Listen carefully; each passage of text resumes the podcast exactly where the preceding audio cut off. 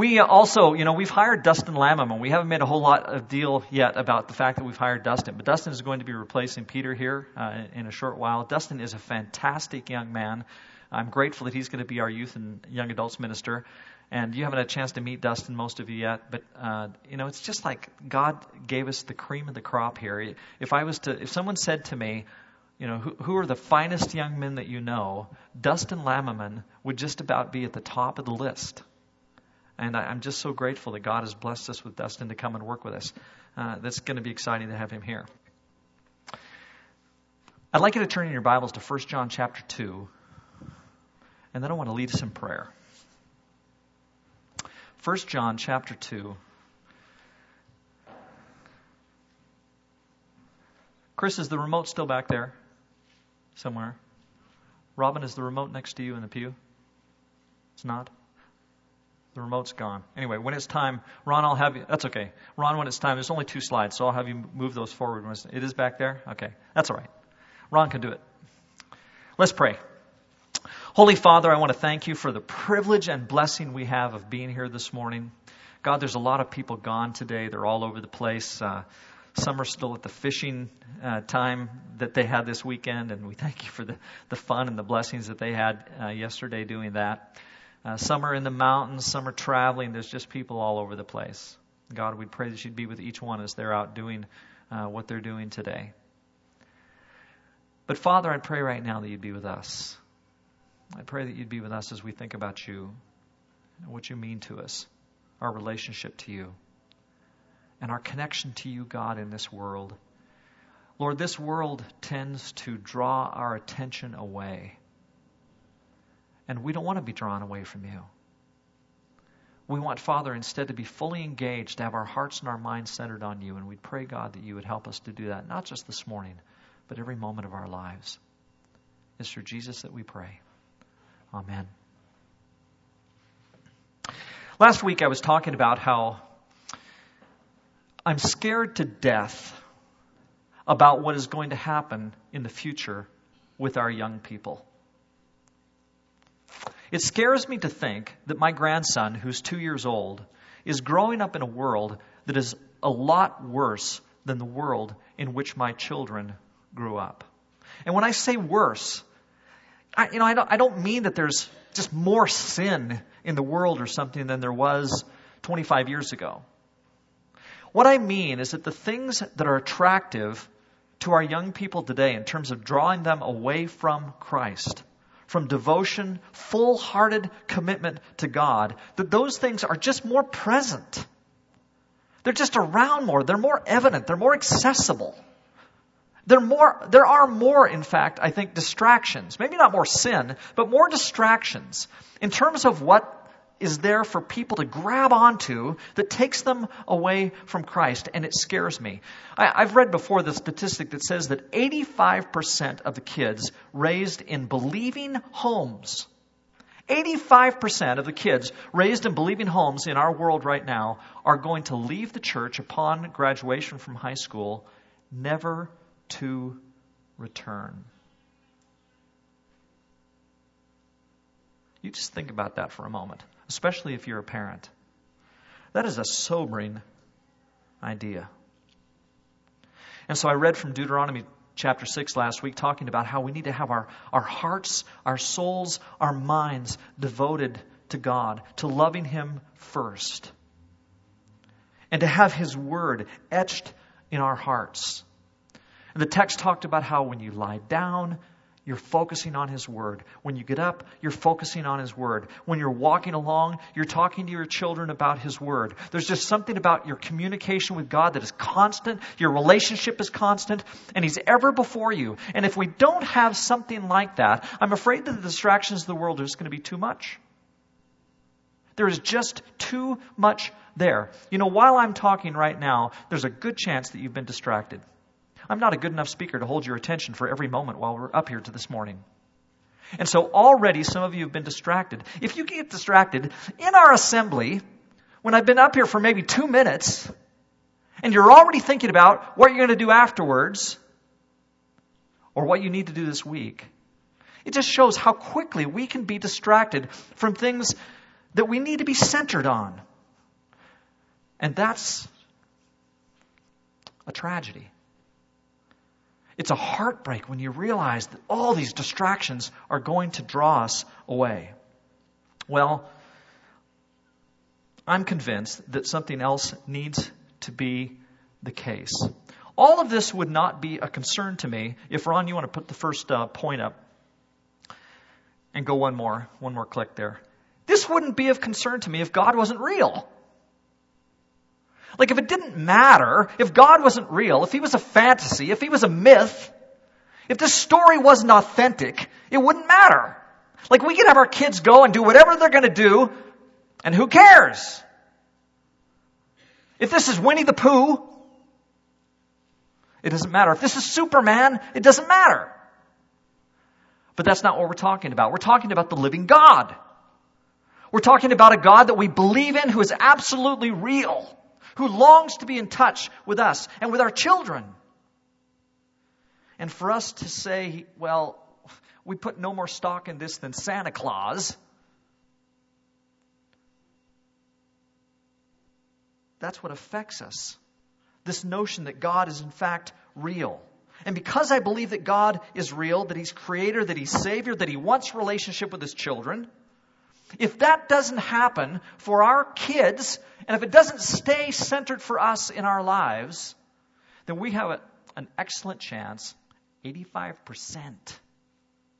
that our kids are going to end up at the end of life with no relationship with God. And little Easton, who's two years old, I don't want that for him. I want a relationship between God and my grandson. I want your children to know Jesus as Lord and to serve them with all their hearts because he's real. He also, through his Son, expresses truth, and Jesus Christ is the truth. That fewer of our children are having faith would not be a concern if believing in Jesus didn't matter. If he was one of a hundred ways to get to God, if you could have a relationship with the Lord through any means possible, then it wouldn't matter that we know Jesus. But I don't believe that. I believe that Jesus of Nazareth uniquely revealed God to us. He said, He said this. I am the way, the truth, and the life, and nobody comes to the Father except through me. And I didn't say that. Jesus said that about himself. And if that's the case, if I believe that, then I want our children, I want my grandson to come to God through Jesus.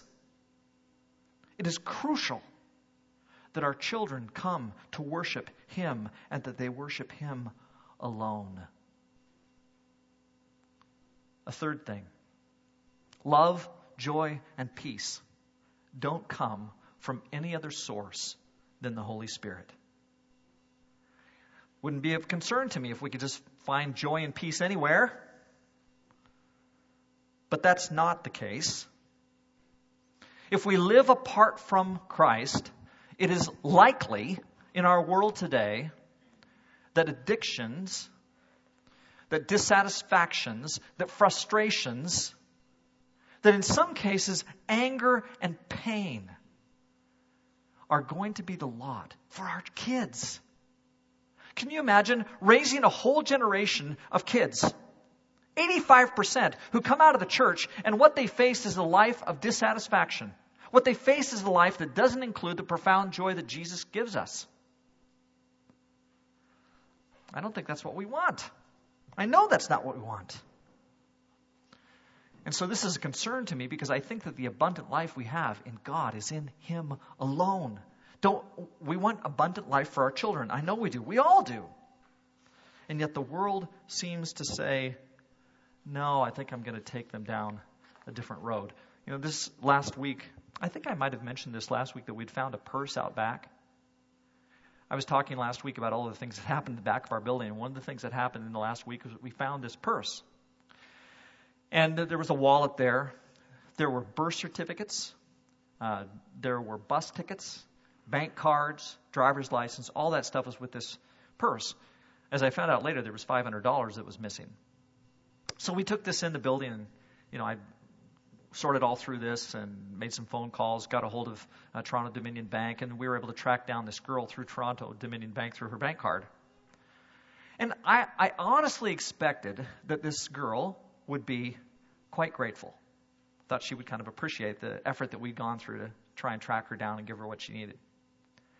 So uh, she eventually, I, I called her, left a message on her phone. She eventually called me back, and I was able to, to meet her and give her her stuff. But here's what I found the people who had stolen her purse were known to her. And the reason they stole her purse is because she lives in this druggy, um, debilitating culture in which she is. Honestly, I wondered if she was a prostitute. I wondered, in fact, if she had come to Calgary for the sake of the stampede and she was going to do her thing while she's here. And when I met her, it was so clear to me that she had a horrible life, that she was just as rough as could be. She wasn't particularly grateful that I helped her. She did meet me, but here's what she said. She said, The reason why I need this stuff back so badly is because I need my ID. How can I party during Stampede if I don't have my ID? That was her biggest concern. And I, so she, you know, she took the stuff, she wandered off, I went on my way. But as I did, I thought, that's where we are as a society. Our young people are growing up in a situation where they think to themselves, I need my ID because if I don't have it, I can't party the way I want to. And she was frustrated by all that. Well, all that said, here's what I also think. I don't think that secular humanism or that atheism is the greatest threat to the church and for our children to have faith. We hear that all the time. We live in this culture that's not filled with God. It's not a theistic, godlike culture. And so that could be a threat. I don't think that's the biggest one. All this said, although the fast growing, fastest growing religious movement in America, in North America, I should say, is Islam, I don't think that's the biggest threat to our children having faith. And all this said that despite the statistics in relation to the numbers of those in the church, even who grow up and who live addictive lifestyles and are addicted to pornography and all kinds of things, I don't think that those things are the biggest threat to the church and to our children having faith. I think instead that something else is the biggest threat to our children and to their having faith. Let me just ask you this question. When Christians say that they don't have time to serve in the church, what are they really saying? When one of you thinks to yourself, I just don't have enough time to serve, what is it that you're really saying? When somebody says, I don't have time to spend in prayer the way that I really need to, what is it that you're really saying? When you say, financially, I don't have enough money to give to the Lord's work, what is it that you're really saying? Isn't it the case that insidiously, secretly almost, silently, even for those who are committed to Christ as fully as they think they want to be, that the world works its way in. And the reason that we say, I don't have enough time to serve the Lord, is because the world has dragged us away. It's distracted us into something else. The reason we say, I don't have enough time to pray, is because the world has worked its way in and said, uh, spend time doing something else. The reason that we don't have enough money to give to the Lord the way we really would like to give is because the world has worked its way in and it distracts us. It takes our attention away. And the very best of us get distracted in these ways. And if you think about it for just a moment, it happens in your life in the same way that it happens in mine. When worship of Christ on Sunday morning becomes kind of optional for us, because we know that we don't have to be here, then when something better comes up, aren't we somehow letting the Lord know that we've given a place in our hearts to something else above him. Isn't that just the case? Like, isn't that true? I don't think when I say that that I'm talking about something that doesn't happen at some level for every person in the room, including me. I'm just being honest this morning. I think this is where we tend to be. The world so, again, stealthily, slyly, works its way in. Satan works his way in, and you can just fill in the blank in terms of what it is in your life that takes the place of the Lord at some point. But the fact is that there is no place in the life of a Christian for loving something else along with God. You cannot, Jesus said, love God and love mammon. And mammon's really just another word for all the things of this world, the riches of our lives that so easily distract us from Him. You cannot love Him and love that, Jesus said. And there is a power there. And if you and I don't recognize that power and how it is so attractive and how it is so sly and how Satan so badly wants to distract our children from full devotion to him. If we don't see that, then we put not just them at risk, but ourselves, of course, as well. And we just can't love Christ and these things. This is interesting. I don't know if you've ever read the history of what happened in Canada in the 1900s when people came out to the prairies and began to homestead this land there are some of you, no doubt, in this room who have ancestors who came out here in the 19th century and began to homestead in the prairies. And do you know how they most likely lived? In sod houses. They probably had sticks and straw for a roof. And when they were living out there in Estevan, and it was minus 40 in the middle of winter, they kept themselves warm with the fireplace in their sod house with a dirt floor. Now, if I was them, I would not be so easily distracted by all the wonderful things that I saw around me. Life was tough for those people. But because of that, it was, I think, probably easier for them to be thinking about heaven. Lord, get me out of here. It's minus 40 and I'm in a sod hut. And it would be easy at that point to be thinking about heaven and I want to go there. I want to be in this place after life. But right now, honestly, aren't there days when you wake up and you look around yourself and you just think, who in the world needs heaven? I've got it right here. Things are so good. And because things are so good, it is so easily to be distracted. Back then, with the sod huts, the men had to be men and they had to be faithful men. The women had to be men too. and they had to be faithful because life was not so good. Well, think about this we had in the last few weeks a flood of mammoth proportions.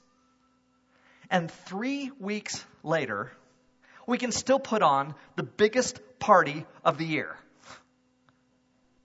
Now, I'm grateful that we can still have Stampede. It's a testimony to our resiliency that our city can fight back from the flood to host the greatest outdoor show on earth. But it's an indicator of just how good we have it when our resources allow us to quickly put on the stampede right after our city has been absolutely devastated by a flood. It's a huge testimony to human resolve. It's a huge testimony to human abilities and human grit. And the motto for the Stampede has become for this year what?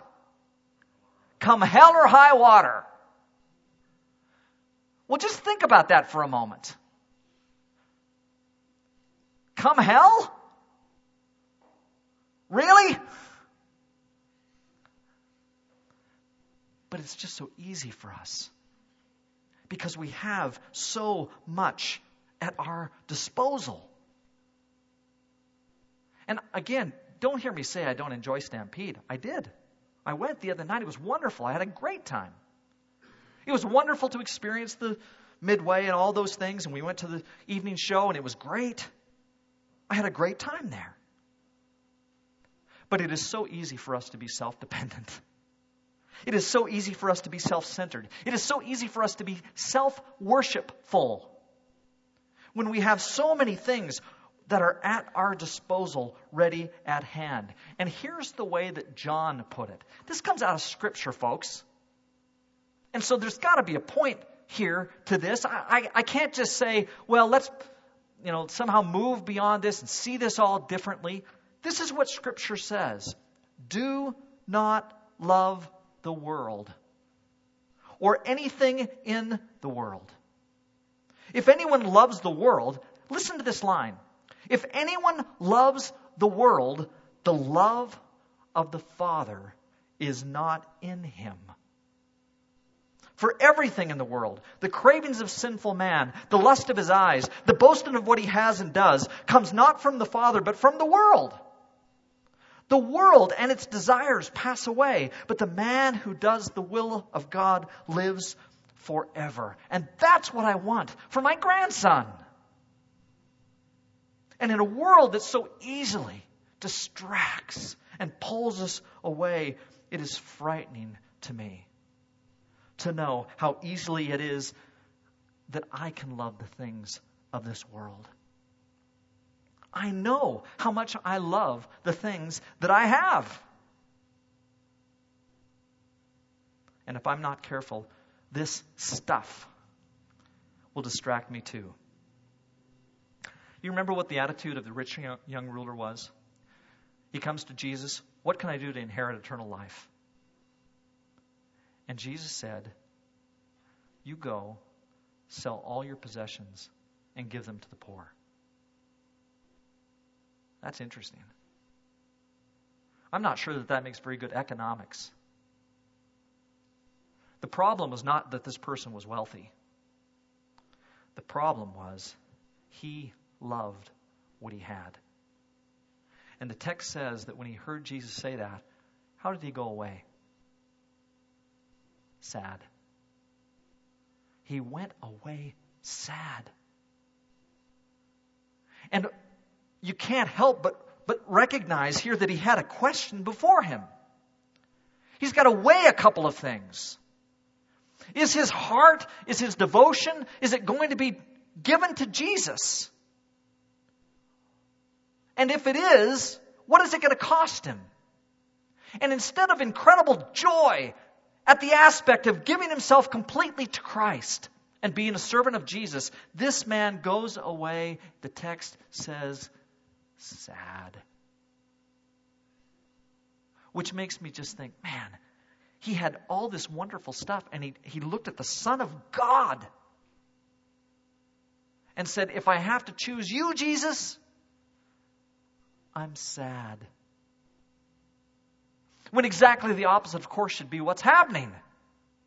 That he gets to have Christ and the life, the eternal life that Jesus offers, which should fill him with incredible joy.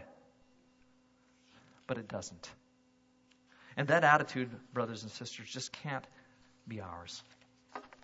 One other thing, a couple of things I was thinking about this week as I was reflecting on 1 John 2:15. One is that I know several wealthy people who are Christians. But amazingly to me, they don't seem to love the world. They view what they have as blessings from God. And I feel like if they lost it all, it wouldn't crush them. And it wouldn't crush them because they actually love God first with their hearts, their souls, and their minds. The issue is not wealth. The issue is not how much do you have or don't have. The issue is where is your heart in relation to what you have? The second thing that struck me was all the people I know who are not wealthy and who crave those things. And the fact is, that's probably where most of us are. And we look at the riches and we think, oh, I want that, and we strive for that. And our minds and our hearts are devoted to those things. And so we do spend more time and more effort on those things. And all the while, those who have them are saying, if I lost this all, it doesn't matter because I love God first. And if we love God first, indeed, those things won't matter. And so here's the closing line, both to the sermon and to 1 John 2 15 and 17. The world and its desires pass away, but the man who does the will of God lives forever. Let's pray.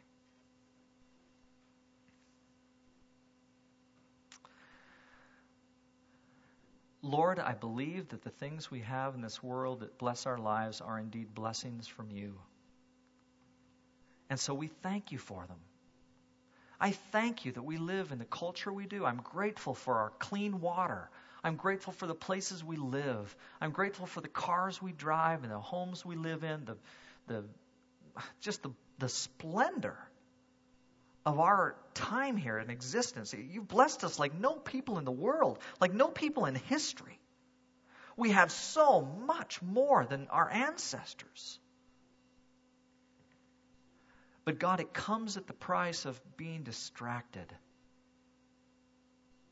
And so, Father, I pray that all of us who live in this such a wealthy culture, help us not to be distracted from you. Help us instead, God, to love you with all our hearts, with all our minds, our souls, our strength.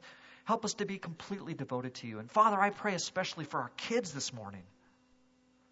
It's so easy for them to be distracted, to be led away. God, we don't want that.